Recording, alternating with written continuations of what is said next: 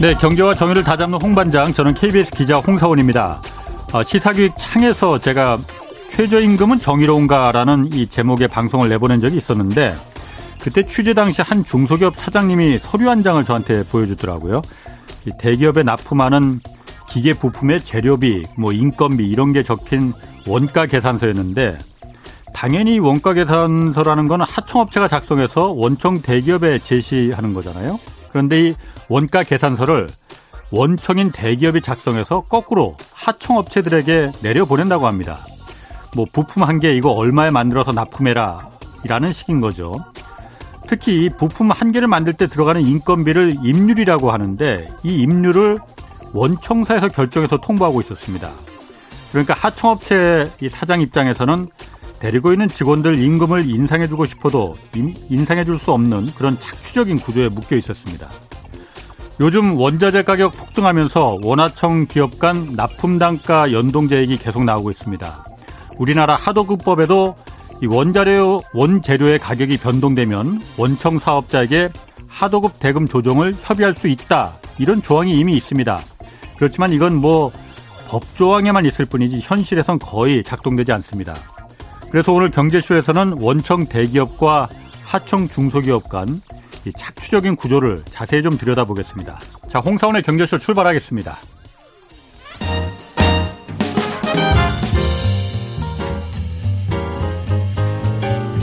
한마디도 버릴 게 없는 귀한 정보만 전해드립니다. 대한민국 최고의 경제 전문가와 함께하는 홍사운의 경제쇼. 네, 참여연대 정책자문위원장 김남근 변호사 나오셨습니다. 안녕하세요. 네, 안녕하십니까. 자, 납품형 납품 단가 연동제 뭐 많이들 요즘 뉴스에 나오긴 나오는데 아직 잘 모르시는 분들이 있어요. 일단 이게 뭡니까? 뭐 납품 단가에서 차지하는 비중이 한 30% 음. 정도 되는 이제 재료가 있다 할 때 그게 예. 한50% 올랐습니다. 예. 그럼 뭐 산식으로 하게 되면 30% 곱하기 50%니까 예. 납품 대금 전체 한 15% 정도 올라가야 되잖아요. 예. 물론 이제 그걸 다 올릴 수는 없겠지만 서로 예. 뭐 정해져 있는 룰이 있으면 뭐 절반을 올린다. 그러게 되면 7.5% 올리는 거고 예. 그다음에 뭐 전부를 올린다 그러면 15%를 올리는 거지 않습니까? 예. 이런 게 어떻게 보면 이제 자율적으로 잘 돌아가야 되는데 예. 대기업들이 그런 우월한 지위를 이용해서 예. 어, 원자재 가격이 크게 올랐다는 것들을 알면서도 이제 안 올려준단 말이에요. 예. 그래서 그거를 이제 좀 법에 근거를 예. 만들어 가지고 납 납품 대금에서 차지하는 비중이 높은 원자재 가격이 일정 비율 이상 폭등했을 경우에는 예. 어, 자동으로 이제 납품 대금이 올라가도록 인상되도록 음. 하자라는 이제 그 법조항을 만들자 뭐 그런 게 납품 단가 연동제 논의인 것입니다. 음, 그러니까 요즘 원자재 가격들이 뭐 너나 할 것 없이 다 오르니까 예를 들어서 구리 가격이 뭐 킬로그램당 만 원이었는데 2만 원으로 올랐으면은 뭐 한 자동으로다가 그 원청 대기업에 납품할 때 그걸 5천 원 정도를 더 받는 거로 예, 자동으로 그렇죠. 하자 이거죠. 이게 그렇죠. 자율적으로 잘 안 되니까. 예. 왜냐하면 이제 뭐 납품되고 조정 협의 제도가 있어서 어. 중소기업이 올려달라고 신청을 하고 예. 대기업이 응하지 않으면 뭐 예. 공정거래위원회가 운영하는 하도급 조정 협의회에 와서 조정을 하도록 하고 예. 이러면 되는 거 아니냐 그러는데 일단 조정을 해달라고 신청을 하는 순간 아 그럼 당신 중소기업하고 거래 안 해. 그 어. 거래 딱 끊어버리니까 어. 어느 중소기업도 거래 단절에 대한 보복의 우려 때문에 예. 조정 신청을 하기가 어렵다는 거죠. 맞습니다. 그래서 조정 협의 제도라는 건 이제 사실상 사문화돼 예. 있는 건데 자꾸 이제 정부는 왜 조정 협의 제도가 있으니까 그걸 가지고 해보지 자꾸 납품 납가 연동제를 요구하냐 그러는데 그건 현실을 너무 모르는 네. 거죠. 그 중소기업들 입장에서 네. 거래 단절까지를 우려하면서 그런 납품 대금을 조정해 달라 이럴 수 있는 중소기업이 거의 없다는 거죠. 그러니까 그 현장을 한 번도 안 가봐서 그런 거예요. 그러니까 현장에 가보면은 자율이라는 거는 협의해서 조정한다는 거는 대등한 위치에 있을 때 서로 그러니까 대등한 위치에 있을 때 자율이라는 게 가능한 작동하는 거지. 대기업과 하청 중소기업은 완전히 우리나라는 수직적인 관계잖아요. 거의 종속 관계거든요. 대등한 게 아니고 완전히 갑과 을이 명확한 건데 여기서 어떻게 자율이라는 자율이라는 게 작동하겠습니까? 납품 단가 올려달라고 뭐 연동해서 우리 원자재 가격 구리값이 이만큼 올랐으니까 이 정도 올려달라면은 배가 불렀네. 너 그만 나가. 우리 다른 데 우리 납품할 때 수도 없이 많아 지금 번호표 뽑고 그 기다리는데 무슨 단가를 올려달라고 그래. 이렇게 말하는 거거든요. 음. 그러니까 이걸 법으로 정하자는 거죠. 그렇죠. 근데 거기다 이제 우리나라 대기업들은 전부 다 전속 거래를 요구해요. 그렇죠. 부품을 납품하는데 다른 우리 경쟁 대기업에 납품하면 거안 되지 않냐. 그러니까. 우리한테만 납품하라 이렇게 만들어 놓으니까. 예. 그래서 제3자 판매 특, 금지 특약 이런 걸 다 만들어 놔서 그래서 납품 거래를 통해서 이제 그 사업을 영위하는 중소기업이 한 35.7% 정도 된다 그럽니다. 전체 예. 중소기업에. 작은 게 아니죠. 근데 그런 중소기업들은 매출의 거의 70% 이상들을 다 한 대기업에만 의존을 하게 되거든요. 전속 거래니까. 전속 거래니까. 예. 대기업이 그렇게 요구를 하니까요. 예. 그런 상황에서 거래가 끊어진다는 것들은 갑자기 매출의 70% 80%가 예. 없어진다는 건데 그러면 이제 문 닫아야 되는 거거든요. 그러니까 조정 협의를 신청한다는 것 자체는 이제 문 닫을 각오하고 해야 되는 예. 그런 것이어서 좀 이런 현실을 좀 잘 그 정치권이나 행정을 하시는 분들이 좀 이해를 하고 제도 운영을 좀 고민해 주셔야 되는데 이제 그런 좀 이해가 좀 많이 부족하다 보니까 현장하고 이렇게 정치권이나 행정에서 얘기하는 것들이 좀 괴리가 있는 그런 문제입니다. 참 그 전속 거래라는 게 얼마나 이게 웃기는 거냐면은 심지어는 국내에서 예를 들어서 A라는 대기업하고만 그 계약을 그 납품을 해야지 B라는 경쟁사한테 대기업 어 납품하면은 안 돼. 이것뿐만이 아니고 해외에 있는 회사하고도 계약을 못하게 하더라고요. 그렇죠. 그참 진짜 말도 안 되는. 우리나라는 이제 예를 들면 독일의 보쉬, 뭐 네. 미, 그 미국의 델피아, 네. 일, 일본의 뭐 덴소 이런 식의 이제 그 부, 자동차 부품 회사들도 엄청난 큰 대기업이고 경쟁력이 있거든요. 그렇죠. 근데 우리는 그런 회사들을 못 키운 거죠. 그냥 현대 모비스가 그냥 사실상은 어. 다 예. 싹쓸이 하듯이 그렇게 이제 하고 있는데 그런 게 다 보면은 이제 전속 거래를 요구를 하다 보니까 해외에다가 그런 여러 예. 자동차 회사의 부품을 팔아야 되는데 그런 걸 하진 못하다 보니까 부품 소재 산업이 잘 발전을 못한 것이죠. 자, 납품 단가 연동제 이게 사실 도입하고자 하는 논의는 오래됐잖아요. 여태까지 그럼 이게 안 그 오래됐잖아요. 이게 일단 몇 년 된 것 같은데 10년도 넘은 것 같은데. 그러니까 지금 같은 경제 위기 상황 뒤에는 항상 이제 원자재 가격이 폭등을 하거든요. 그렇죠. 이제 공급 네. 시스템들이 네. 이제 다 마비가 됐는데 그게 복구하는 데 상당히 시간이 걸리기 때문에 예. 올라갑니다. 똑같은 현상이 2008년도 세계 경제 금융 위기 때도 있었죠. 그래서 예. 2008년, 2009년 한 2013년까지 이제 이 나쁜 단가 연동제를 해야 된다. 원자재 예. 가격이 많이 올랐기 때문에 그런 논의가 있었습니다. 예. 그때도 이제 이명박 정부가 뭐 납품 단가 연동제를 새 정부의 가 1호 정책으로 하겠다 막 이렇게 했어요. 뭐 청와대 예. 뭐각 대기업과 중소기업 협동조합 이제 그 대표들을 불러가지고 뭐 정부 차원에서 어떤 합의도 중재를 하고 그랬는데 예. 그때 이제 대기업들이 반대한다 뭐 특히 이제 전경련을 중심으로 해가지고 이제 반대가 심했죠.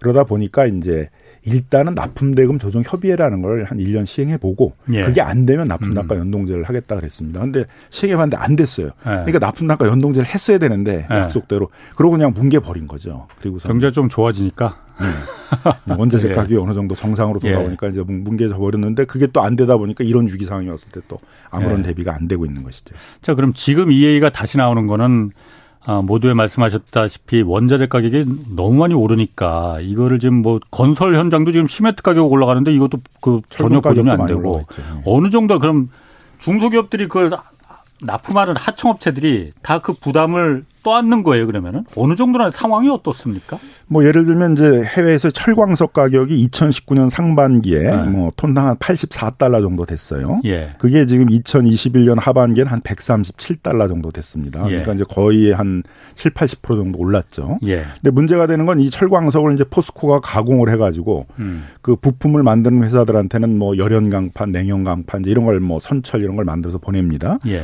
근데 열연 강판은 그 2019년 하반기에 한 600달러 정도 했어요. 예. 근데 그게 한 2,000달러가 됐습니다. 그러니까 한 3배가 올라간 거죠. 어. 철광석 자체는 7, 80%가 올라갔는데 예. 그거를 가공을 해서 예. 재료로 공급할 때는 이제 3배 뭐 이렇게 이제 올랐다는 거죠. 예. 뭐 내년 간판 같은 경우도 한 800달러였던 것이 한 2,354달러. 예. 거의 한 3배 가까이 오르게 된 거죠.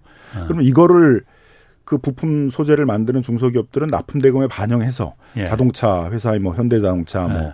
조선 현대중공업 뭐 전자회사 음. 뭐 이런 데다가 이제 납품을 해야 되는데 거긴 또 안 올려준다 이거죠. 원래 계약을 단가를 정했으니까 예. 그 단가대로 해야 된다 이제 이런 요구들을 이제 한다는 거죠. 그러니까 예. 샌드위치가 돼서 이제 중소기업들은 굉장히 예. 어려워지는 거죠. 재료값은 크게 올랐는데 예. 납품 대금에 반영하지 를 못하다 보니까요. 예.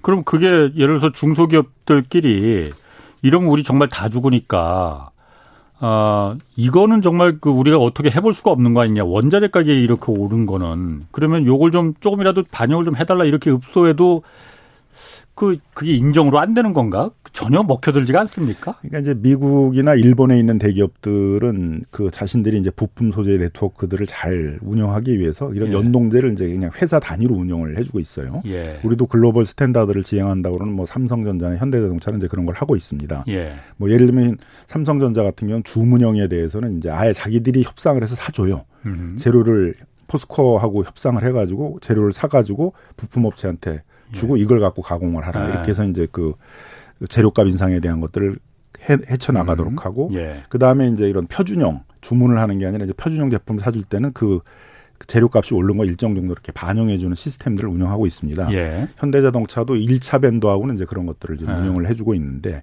그런 몇몇 대기업 빼놓고는 이제 이런 걸 아주 터부시하는 그런 게 음. 있는 거죠 우리나라 대기업들이 음. 그러니까 거의 안 받아주고 있고 또 삼성전자나 현대자동차의 경우도 1차 밴더하고 하는 게 그게 되는데 1차 밴더가 2차 밴더하고 그렇죠. 거래를 할 땐 또 그걸 반영을 안 해주니까 예. 대부분의 중소기업은 2차 밴더 더 많지 그렇죠. 않습니까? 예. 그러니까 1차 밴더만 해도 대기업이에요. 대기업이죠. 1차 예. 밴더만 해도 대기업인데 그걸 이제 반영을 안 해주니까 이제 이런 어려움들이 다 처해 있는 거죠. 그래서 대부분 다 이제 성, 생존의 위기에 몰려 있고 또 코스타 아니 코, 로나 이제 19의 국면을 지나가면서 대기업들 중에 특히 상장 대기업들은 뭐 한 184조 원의 영업이익을 낼 음. 정도로 뭐 굉장히 영업이 잘 됐다고 그러는데 네. 오히려 중소기업들은 이제 영업이익이 한 7% 되던 게 뭐 한 4%. 대로 떨어지고 예. 또 나쁜 거래는 영업이익이 더 더 낮거든요. 예. 그게 이제 뭐 절반 이렇게 되다 보니까 예. 거의 적자를 감수하고 이제 영업을 해야 되는 지금 중소기업도 음. 허다하게 생긴 것이죠. 그렇군요. 알겠습니다. 여기서 그러면은 잠깐 그이 중소기업 한 곳 저희가 좀 섭외를 했거든요. 그래서 지금 이게 얼마나 심각한 상황인 건지 좀 잠깐 전화 연결해서 얘기 듣고 좀 다시 좀 그 이어갈게요. 자, 대진 CNC 김은무 기사님 연결됐습니다. 연결돼 있나요? 안녕하세요. 예, 예, 안녕하세요. 아, 김 이사님, 그 먼저 대진 CNC는 어, 어떤 회사인가요? 간단하게. 예. 아. 저희 회사는 그 석유에서 추출되는 폴리에틸렌을 주 원료로 해서 식품용 포장재를 생산하는 회사입니다. 예. 쉽게 말해서 비닐 필름을 생산하고 예. 이를 가공해서 식품 음. 포장재 및 위생 장갑, 놀봉투, 지퍼백 예. 이런 거를 생산을 해서 대형 마트 및 아. 온라인 마트에 납품을 하고 있는 OEM PB 전문 제조회사입니다. 그래요. 그러면은 요즘 그 원자재 가격이 올라서 중소기업들 거기 피 피나 이런 것도 당연히 올랐을 텐데. 예, 예. 어, 예전에 비해서 상황이 얼마나 안 좋아진 건가요, 그러니까? 어, 2011년 12월 말부터 2022년 4월까지는 완전히 예. 적자 상태였고요. 예. 어, 2000 올해 지난달 이 5월 경에 뭐 제품 가격을 일부 평균 한 9에서 10% 정도 인상이 되었는데 예. 그 이후에도 계속 원재료가 올라서 현재 손익 분기점을 벗어나지 못하고 있는 상태입니다. 그럼 그런 부분을 예. 제가 뭐 사실 중소기업을 뭐 저기 운영해 보지 않아서 경영해 보지 않아서 이런 말을 쉽게 할 수 있을지 몰라도 예, 예. 그 납품 받는 곳에 뭐 예. 대기업도 있을 수 있고 마트 대형 마트도 있을 수 있을 거예요. 그런데다가 예, 예. 자, 우리 봐라. 이게 남는 게 없어서 어느 정도는 좀 해야만이 좀 우리도 살 거 아니냐. 예. 좀, 이, 안 해보셨어요, 그렇게? 아, 예. 예. 통상적으로 이 대기업과의 거래에서는 단가 조정 협의는 뭐, 뭐 특별한 사유가 없는 한, 뭐 통상 2, 3년에 한 번씩 좀 단가 협의 조정을 하는데요. 예. 어, 금년에는 뭐 이게 매월 5에서 10% 정도 단가가 원재료가 인상되는 어, 상황에서 예. 매월별로 단가 인상 협의를 하는 것 자체도 불가능하고 예. 어, 현실적으로 이거를 어느 시점에 협의를 해야 되는지 그 시점을 잡기도 어려운 상황이어 가지고 음. 어, 협의 도중에도 계속 원료가 인상되고 있기 때문에 예. 그래서 좀 애로사항이 있었던 거죠. 아, 그러니까 2, 3년마다 단가 조정 협의를 그 납품업체와 하는데 원청업체와 하는데 예, 예. 원자재 가격이 지금 뭐 연 단위가 아니고 달 단위로 월 단위로 막 이렇게 뛰니까 예, 예. 그렇죠. 이 부분이 전혀 안 된다 이거죠. 예, 예. 그러면은 납품 단가 연동자가 도입이 되면은 예. 어, 자동으로 그러니까 그게 반영이 되면은 예. 굉장히 도움이 그런 부분이 해결될 수가 있겠네요. 당연히 도움이 되고요. 어. 이게 원자재가 그 일정 수준 인상될 경우 이제 납품 단가가 자동 연동되는 시스템의 제도화가 필요하다고 보고요. 예. 물론 사전에 이제 이 해당 자, 제품에 대한 그 정확하고 객관적인 예. 원가 구조 테이블이 예. 이렇게 명시된다고 한다면은 뭐 그 납품업체나 뭐그 갑과 을 관계에서 음. 어, 문제가 없다고 보는 거죠 저희는. 그 제가 뭐 이게 뭐 한간 소리인지 모르겠지만은 그렇게 예. 남는 게 없으면은 예. 원청 업체 우리 이러면은 우리 공급 못 하겠다 납품 못 하겠다 이럴 수는 없는 겁니까? 어, 어, 그 어차피 저희는 이제 대기업의 생산 그 납품 그 수량에 맞게 생산 설비를 세팅해 놓은 상태고 예. 어 현재 이제 저희가 이제 그거를 단기간 안에 조건이 맞지 않는다고 해 가지고 예. 뭐 거래 관계를 단절시키면서까지 그런 위험 부담을 안 하면서까지 그렇게 강하게 어필할 수는 없는 상황입니다. 음, 그렇군요. 예. 그 이 납품단과 연동제에 대해서 반대하는 쪽 입장에서는 이게 예, 예. 장기적으로 어쨌든 중소기업들의 경쟁력을 이거 약화시킬 수 있다. 그래서 하면 이게 자율적으로 해야지 법으로 강제하는 게 이게 말이 되느냐 이런 논리거든요. 예. 그 부분은 좀 어떻습니까? 그 현재도 그 대기업 유통업체는 그 수년에 한 번씩 예. 납품업체 그 기존 납품업체 기득권 인정하지 않고요. 예. 경쟁 입찰을 다시 예. 원점에서 새로 진행을 하고 있습니다. 아. 그래서 경쟁력 없는 중소업체는 아예 살아남기가 어려운 현재 구조고요. 예. 어, 저희 같은 중소기업은 생산직 근로자한테 거의 최저임금 수준의 급여를 주고도 이익 내기 어려운 구조인데, 네. 참 그런 주장을 하시는 분들, 우리 그 소규모 네. 중소업체 현장에 오셔서 한 일주일 정도 근무해보라고 말씀드리고 싶네요. 음. 마지막으로 좀 하고 싶은 말 있으시다면 저 어떤 말 좀 하고 싶으신가요? 예. 국내 전체 기업 고용의 90% 정도를 중소기업이 차지하고 있다고 하는데요. 예. 저희 그 중소업체는 그 순익 구조가 워낙 좋지 못하다 보니까 어, 회사 직원에게 충분한 급여와 복지를 제공하지 못하고 예, 예. 이로 인해서 또 이제 장기 근속자가 줄어들고 구인난 악순환이 계속돼서 설비 가동률이 떨어지는 그런 문제점이 발생을 합니다. 예. 따라서 그렇죠. 저희 같은 업체에서는 납품 단가 연동제가 조속히 실시되어야 한다고 생각하고요. 예. 저희가 원료를 받는 석유 대기업이나 예. 대형 유통기업들은 뭐 연간 수천억 수조원씩 이익 내고 억대 연봉에 성과급 잔치를 음. 벌인다는 음. 얘기를 들을 때마다 어, 중소기업 종사자들의 상대적 박탈감은 매우 크다는 말씀을 드리고 싶습니다. 직원들한테도 미안하겠, 미안하겠네요. 예, 예, 아주 미안합니다. 제가 예. 오프닝에서도 잠깐 얘기했었지만은 이게 예. 우리나라 원하청 간에서 원청 기업들이 예. 하청 기업의 임금까지도 관여하고 있거든요. 예, 예, 임률이라는 거 있잖아요. 예. 임률 일정 부분 이상으로 올려주지 마라. 예. 그러니까 다 최저임금을 줄 수밖에 없는 거잖아요. 예, 그렇습니다. 그러다 보니까 최저임금 이상을 줄래야 줄 수 없는 그런 상황인 거죠. 예. 알겠습니다. 뭐 하여튼 이런 부분이 자꾸 예. 이렇게 문제 제기를 하고 누군가는 말을 해줘야만이 고쳐집니다. 그리고 예. 분노해야만이 예. 세상이 바뀌는 거거든요. 예, 예, 맞습니다. 알겠습니다. 오늘 짧은 기간, 짧은 시간이지만 말씀 고맙습니다. 예, 예, 감사합니다. 지금, 예, 지금까지 중소기업 대진 CNC 김은모 기사였습니다. 자, 그, 김 변호사님, 그, 납품 단가 아까 잠깐 그 이 김은무 기사님하고도 잠깐 얘기했지만은 찬성하는 쪽 반대하는 쪽 있단 말이에요. 뭐 찬성하는 쪽은 당연히 중소기업 입장에서는 뭐 그 논리가 있을 테고 반대하는 쪽 일단 주장이 좀 제가 좀 궁금하거든요. 반대하는 음, 쪽은 당연히 음. 대기업일 겁니다. 원청 쪽. 음. 뭐 일단 뭐 반대하는 어. 쪽에 이제 첫 번째 논리는 지금 얘기한 것처럼 이제 어.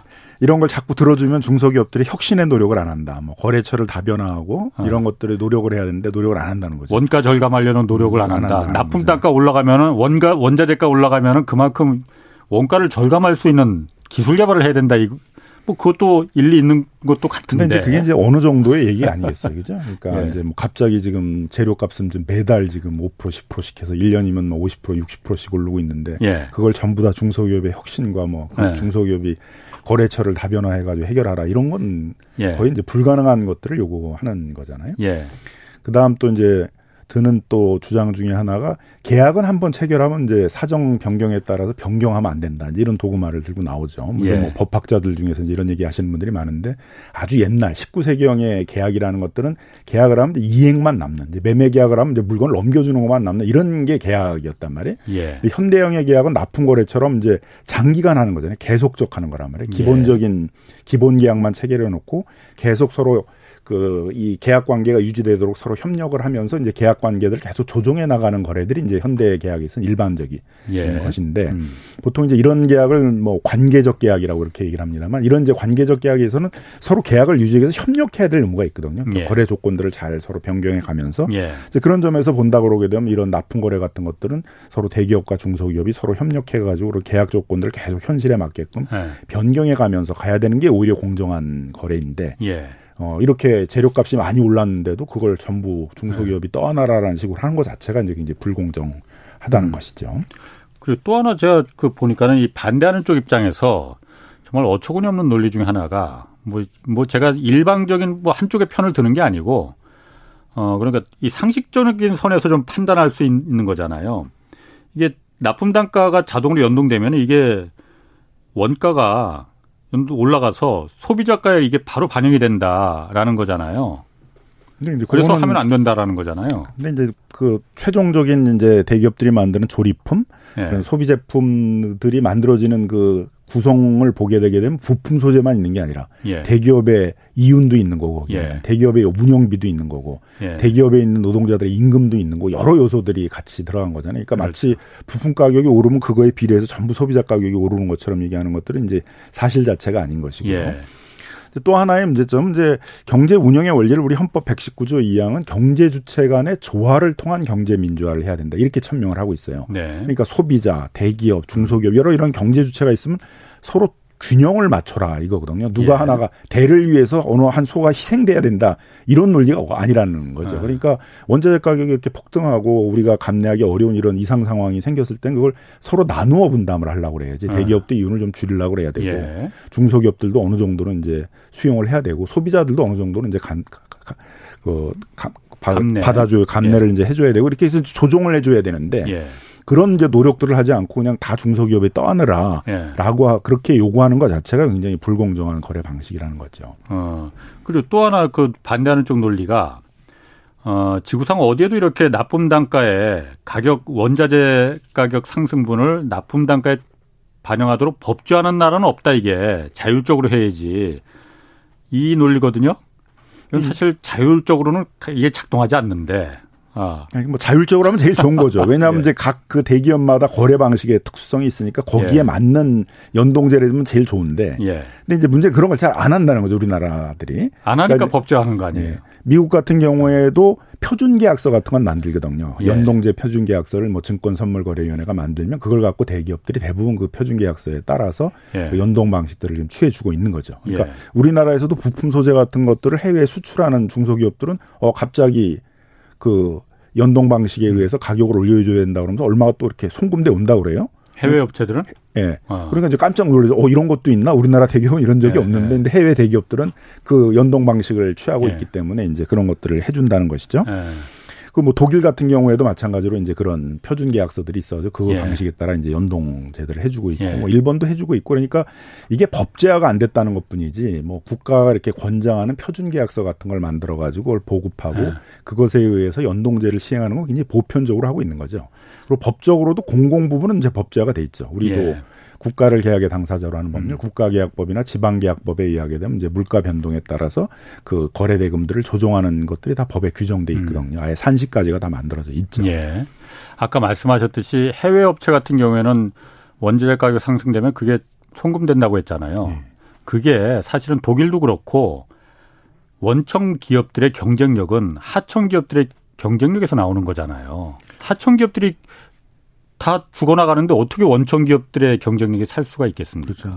요즘 같은 시대에 있어서는 이제 특히 그 또 부품 소재의 경쟁력도 중요하거든요. 도요타가 네. 이제 한 번 두 번인가 이제 그 부품 결함 때문에 리콜을 해주는 그렇죠. 바람에 미국에서 시장 점유율을 엄청 잃어버렸잖아요. 예. 그런 걸 겪고 나서 이제 예. 도요타 같은 경우에도 이제 그런 부품 소재에 있어서 제값 주기 이런 것들을 제대로 하려고 하고 있는 것인데요. 예. 마찬가지로 우리도 부품 소재 산업의 경쟁력을 키우기 위해서는 부품 소재에 대해서 제값을 줘야지. 예. 그래야지 거기서 혁신을 하기 위해서 뭐 연구 투자도 하고 이런 게 가능하지 않겠습니까? 음. 그리고 요즘 이제 세계적으로 ESG 경영을 한단 말이에요. 예. 그 ESG라는 거에 그 S라는 게 이제 소셜 사회적 책임이라는 거고 예. 그거의 가장 핵심 중에 하나가 그 협력 업체하고의 공정한 거래를 하냐 이거든. 음. 그러니까 우리나라 대기업들이 다국적 기업으로서 해외에 나가서도 거래를 하고 뭐 해외에서 물건을 판매하려면 그 지역의 행정 당국이나 거기에 무슨 소비자 단체, 시민 단체들의 그런 제대로 기업으로서의 사회적 책임을 다하느냐에 대한 어, 그런 검증들이 굉장히 강화되고 있다는 예. 거죠. 근데 그런 것들을 감안하면 우리 대기업들도 협력업체들하고의 공정 거래를 하려는 그런 노력들을 강화해야 되는데 예. 그 중에 하나가 이런 납품 어, 거래에 있어서 음. 음. 원자재 가격이 올랐을 때는 그걸 납품 대금에 반영해 주는 이런 게 가장 사회적 책임의 가장 기본적인 내용이라는 것이죠. 제가 예전에 이거 이 문제 갖고 여러 번 좀 취재를 그 프로그램을 만들었었는데 제 독일을 보면서 느낀 게 독일에 왜 우리 hidden champion이라고 하잖아요. 네. 강소 중소기업들 거기 보면은 네. 강소 중소기업들이 뭐 벤츠에도 납품하고 뭐 보쉬 그 보쉬에도 납품하고 지멘스에도 납품하고 그런 조그만 공장들 많이 있거든요. 네. 여기 그런데 보면은 굉장히 우수한 인재들이 많이 가 있더라고요. 그래서 아니 저기는 왜 저 사람들은 대기업에 가 있지 왜 중소기업에 가서 일을 할까? 왜 일하겠습니까? 임금 차이가 별로 없어요. 왜냐면은 그런데 그러면은 그 중소기업 사장 독일의 중소기업 사장님들은 그러면은 뭐뭐 뭐 천석이 착해서 그러면은 그 그런 건가? 그게 아니거든요. 공정한 단가를 원청에서 받기 때문에 줄 수 있는 여력이 생겨서 주는 거거든요. 그러니까 hidden champion이 생길 수가 있는 거지. 우리나라는 그런 강소 중소기업이 생길래 생길 수가 없어요. 그러니까 현대자동차가 제네시스가 암만 잘 팔려서 그, 그, 한다고 해도 제네시스 잘 만든 게 현대자동차 본사 혼자만 잘 만든 거냐. 아니잖아요. 왼쪽 문짝 하청업체 만드는 자동차 본넷 만드는 하청업체들이 다 잘해서 만든 거잖아요. 갤럭시 휴대폰이 삼성전자 혼자 잘해서 만든 거냐? 그거 아니거든요. 그 부분이 지금 우리는 간과가 되고 있는 그렇죠. 것 같아요. 그러니까 이게 중소기업 정책이 또 청년 실업 문제하고 바로 연결이 돼 있습니다. 맞습니다. 그러니까 우리도 아. 한 70년대, 80년대까지만 하더라도 대기업과 중소기업 사이에서 임금 격차가 한 90% 정도였어요. 10%밖에 차이 없었어요. 없었어요. 지금은 정말 믿기지가 않는 음, 일이에요. 대기업을 그 대학을 나와서도 이제 이 발전 가능성 있는 중소기업에 예. 들어가 가지고 이제 거기에 한번 승부를 걸어보겠다는 사람들도 많았는데 임금 차이가 없으니까 그 지금은 이제 대기업과 중소기업의 임금 차이가 거의 뭐 50%한 절반 백 수준으로 떨어지니까 예. 대학을 나온 청년들이 중소기업을 안 가죠. 안 가죠. 그러니까 실업 상태 있더라도 중소기업에 예. 가는 순간 계속 중소기업 의 어떤 그 취업의 늪에 빠져버리니까 예. 뭐 10년을 기다리더라도 대기업을 가겠다 예. 이런 식이 돼버린단 말이에요. 그러니까 청년 실업 문제가 굉장히 심각해지는 거죠. 예. 그래서 이런 문제를 해결하기 위해서도 대기업과 중소기업 사이에서의 격차를 줄이는 문제가 굉장히 중요한 것이고 예. 대기업과 중소기업 사이의 격차를 주는 데 있어서 또 핵심적인 내용 중에 하나가 이 납품 거래에 있어서의 공정성을 갖추도록 하는 것이거든요. 예. 그리고 또 납품 거래에 있어서의 공정성을 갖추는 데 있어서 납품 단가 연동제라는 건 굉장히 핵심적인 수단 중에 하나라는 것입니다.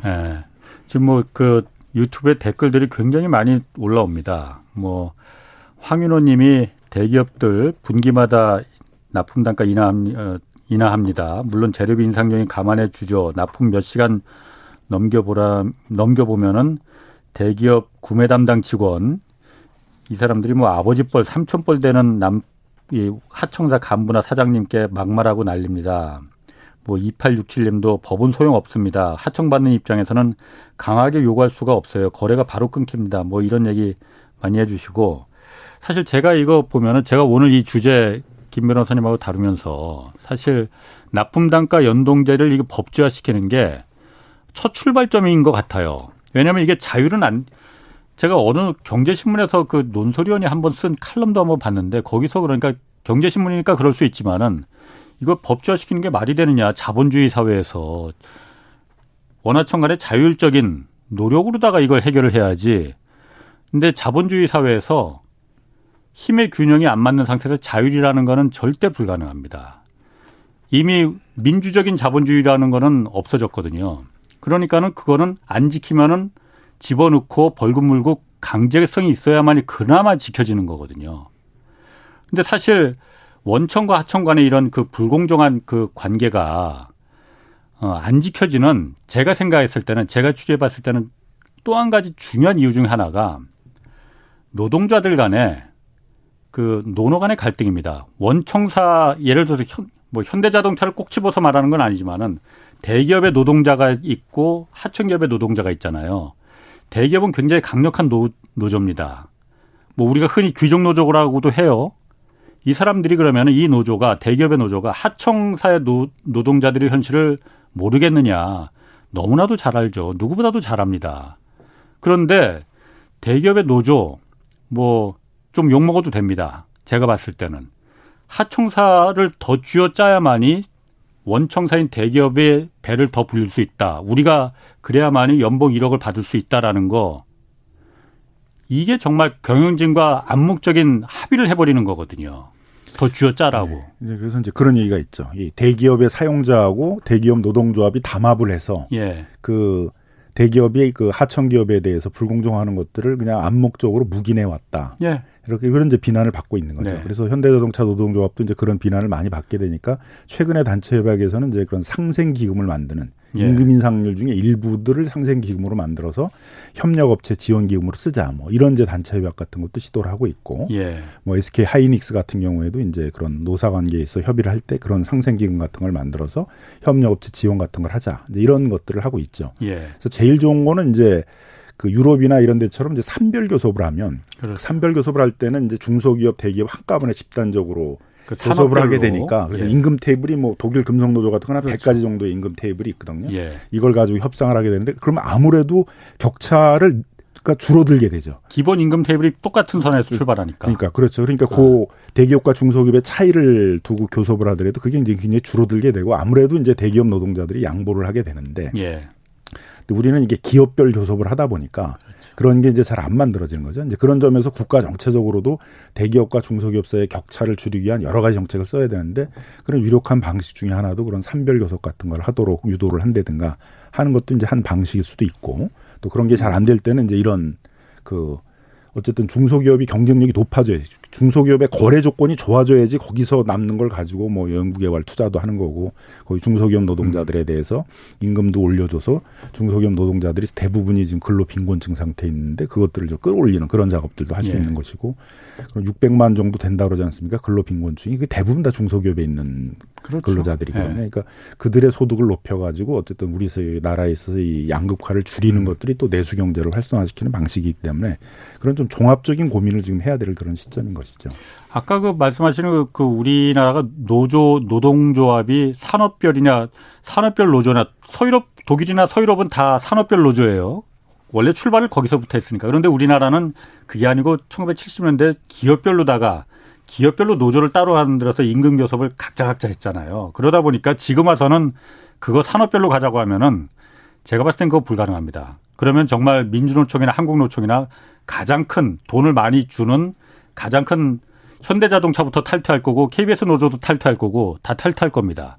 그렇기 때문에 그거로 다시 가자는 거는 지금 불가능하고 그렇기 때문에 국가가 할 일을 해야 되는 거거든요.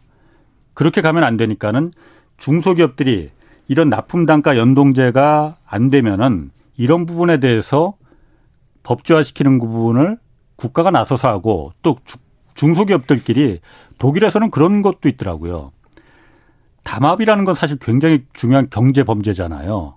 독일에서는 중소기업들끼리 자신들의 경쟁력을 대기업이 원청인사가 해치려는 그 임금 교, 임금 납품 단가나 이런 걸 하려고 하면은 하청업체들끼리 담합할 수 있는 권한을 주더라고요. 네, 그래서 이제 뭐 담합이라는 표현을 쓰니까 좀 그런데 이제 공동 교섭을 할 예. 권한을 달랐는데 일본도 협동조합이 공동 교섭을 하는 거에 대해서는 허용을 해주고 있습니다. 그러니까 예. 일본은 협동조합 단위로 납품 거래에 대한 교섭을 하는 거죠. 그럼 아무래도 교섭력이 생기게 되잖아요. 예. 독일도 이제 중소기업들이 그때그때 단체를 만들어 가지고 대기업과 어떤 공동 교섭을 요구하는 거에 대해서는 이제 담합행 규정을 적용하지 않거든요. 예. 우리도 이제 그런 그걸 하자라고 그래가지고 이제 중소기업 협동조합법에 공동행위에 대해 중소기업 협동조합의 공동행위에 대해서는 그 조항을 적용하지 않는 법을 이제 만들기도 했습니다만 우리나라는 워낙 공정거래위원회가 이제 그런 문제에 대해서는 반발이 크다 보니까 예.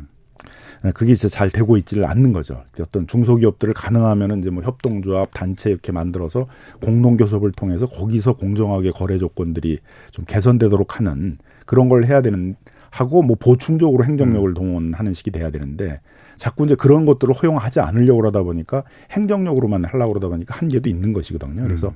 원칙적으로는 그런 중소기업 단체들이 공동 교섭을 하도록 하는 것들은 일정 정도는 그게 어떤 경성 담합이 되는 게 아니라면은 어느 정도는 이제 허용해 주는 방향으로도 우리를 가야 된다. 음. 그러니까 일본이라든가 중소기업, 일본이라든가 독일이나 이런 소위 중소기업 강국이라는 나라들 보면 다 그런 걸 허용하고 있거든요. 우리도 중소기업들이 강한 나라로 가기 위한 걸 하기 위해서는 그거에 맞는 시스템, 경제 시스템, 법제도 이런 것들을 음. 좀 만들 필요가 있는데 그런 것들이 우리나라 좀 정치권에서는 좀 고민이 부족하다 이렇게 보여지고요.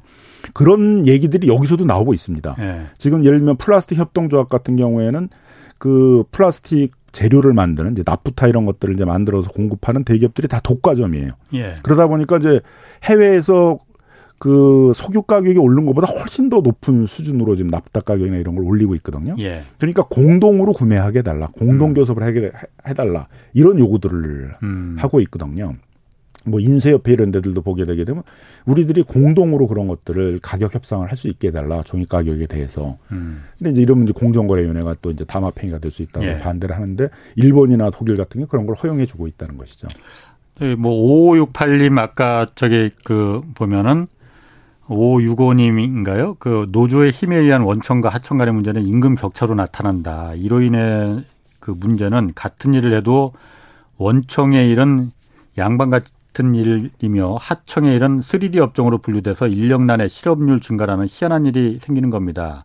뭐 이런 얘기 하셨고 아까 5 아, 3879님도 원청 하청 간의 문제는 노조의 입김이 한 가닥 작용합니다. 원청의 경우 이익은 어느 정도 확보해야 되고 한쪽에서는 노조의 임금 인상도 들어줘야 하니까 자연 하청 대금에 영향이 미칠 수밖에 없는 거죠. 대기업 노조 임금 인상분만큼은 반드시 납품가를 올리게 해야 임금 인상분만큼 납품가를 후려치는 그 하청 업체들의 임금 인상분을 이제 납품가를 후려치는 거로다가 하는 그런 악습을 막을 수 있다 이런 의견 좀 보내주셨습니다.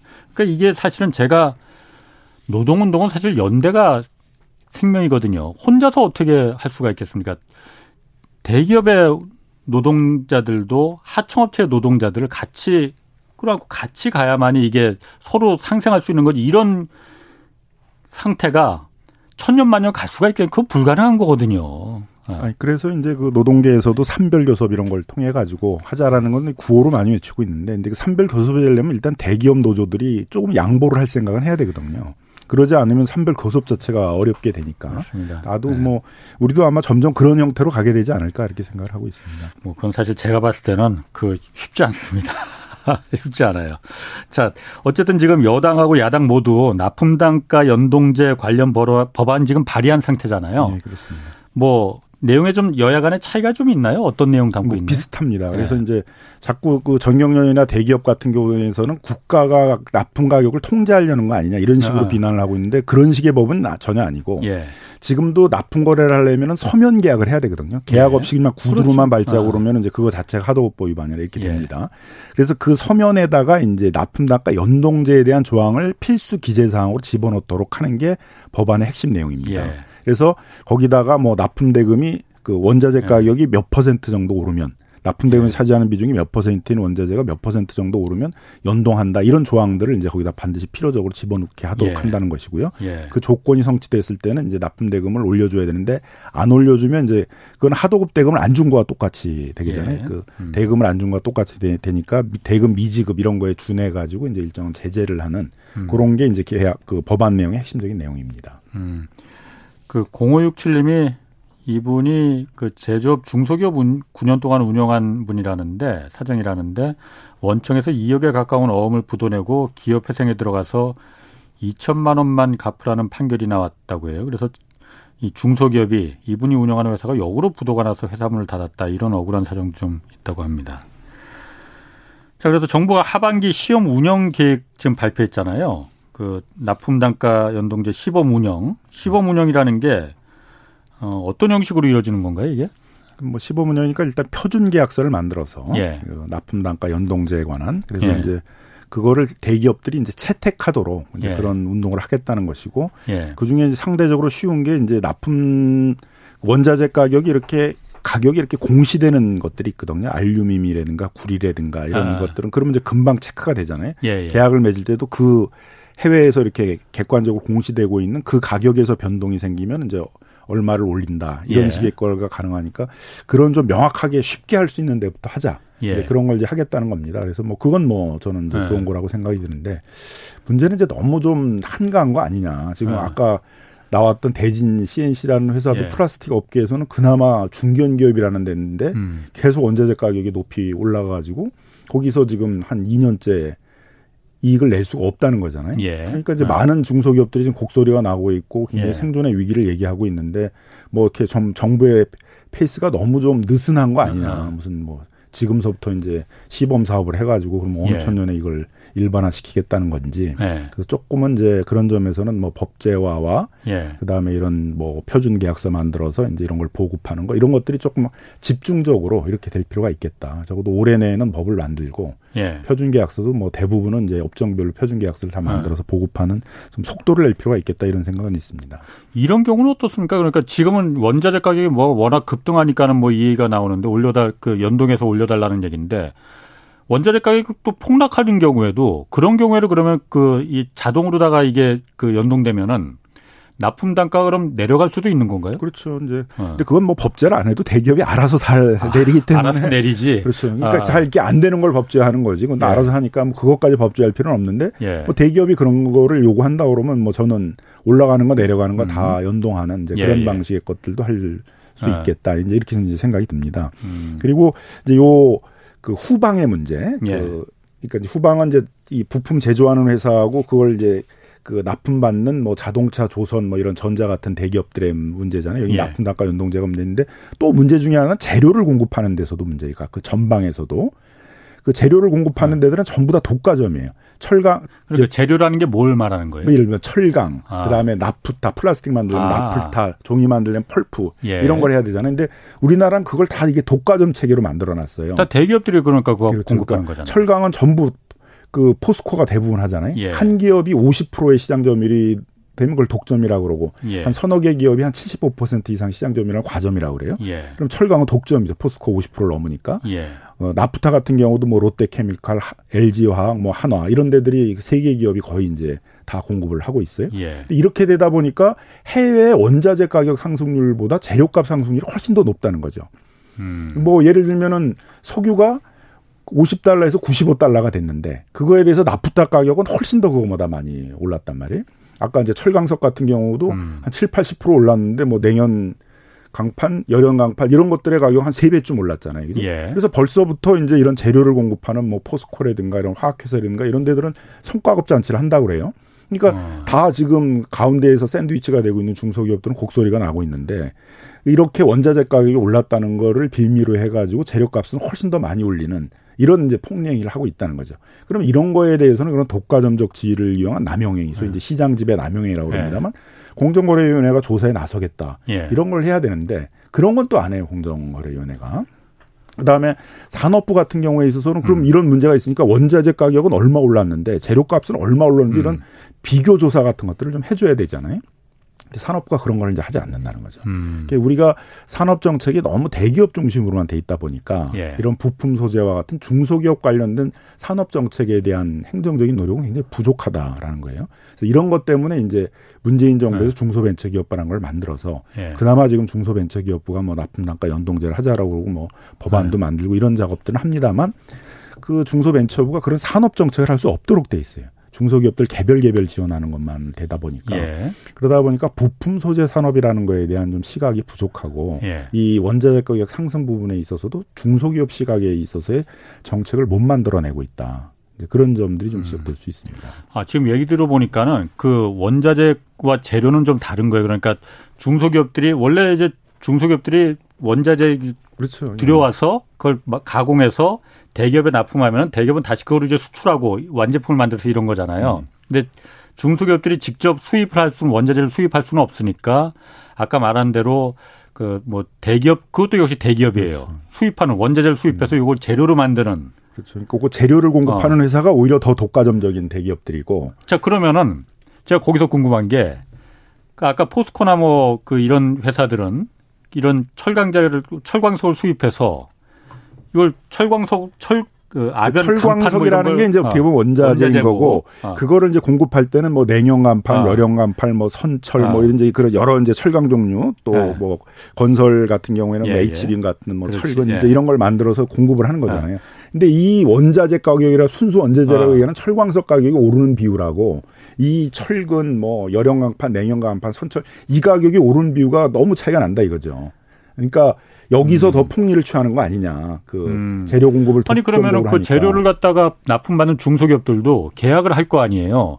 그럼 원래 계약이 당신들 그 아병 강판을 우리 만 원에 우리 그 공급하기로 했으니 철광석 값 올랐어도 만 원에 그냥 공 우리 납품 어, 받아야 된다. 우리가 대기업에 납품하듯이 이렇게 할 수 있는 거 아니에요? 거기서도 이제 거래상의 우월한 어. 쥐가 그렇지. 있기 때문에 네. 중소기업이 그런 협상을 할 수가 없고 예. 또 대부분의 이 재료를 공급하는 방식은 뭐냐 일단 공급을 하고 예. 월 말에 계산하는 게 많아요. 플라스틱 같은 경우는 일단 다 공급을 하고 아. 월말에 계산을 한단 말이에요. 거기는 달별로 이렇게 계약을 네. 하는 거예요? 그러면? 일단 공급을 받고 월별로 네. 이제 정산을 하던 식으로 하는데 예. 그러면은 예전의 가격이라고 생각을 하고 제품을 만들어 가지고 이미 판매를 했는데 대기업에다가 예.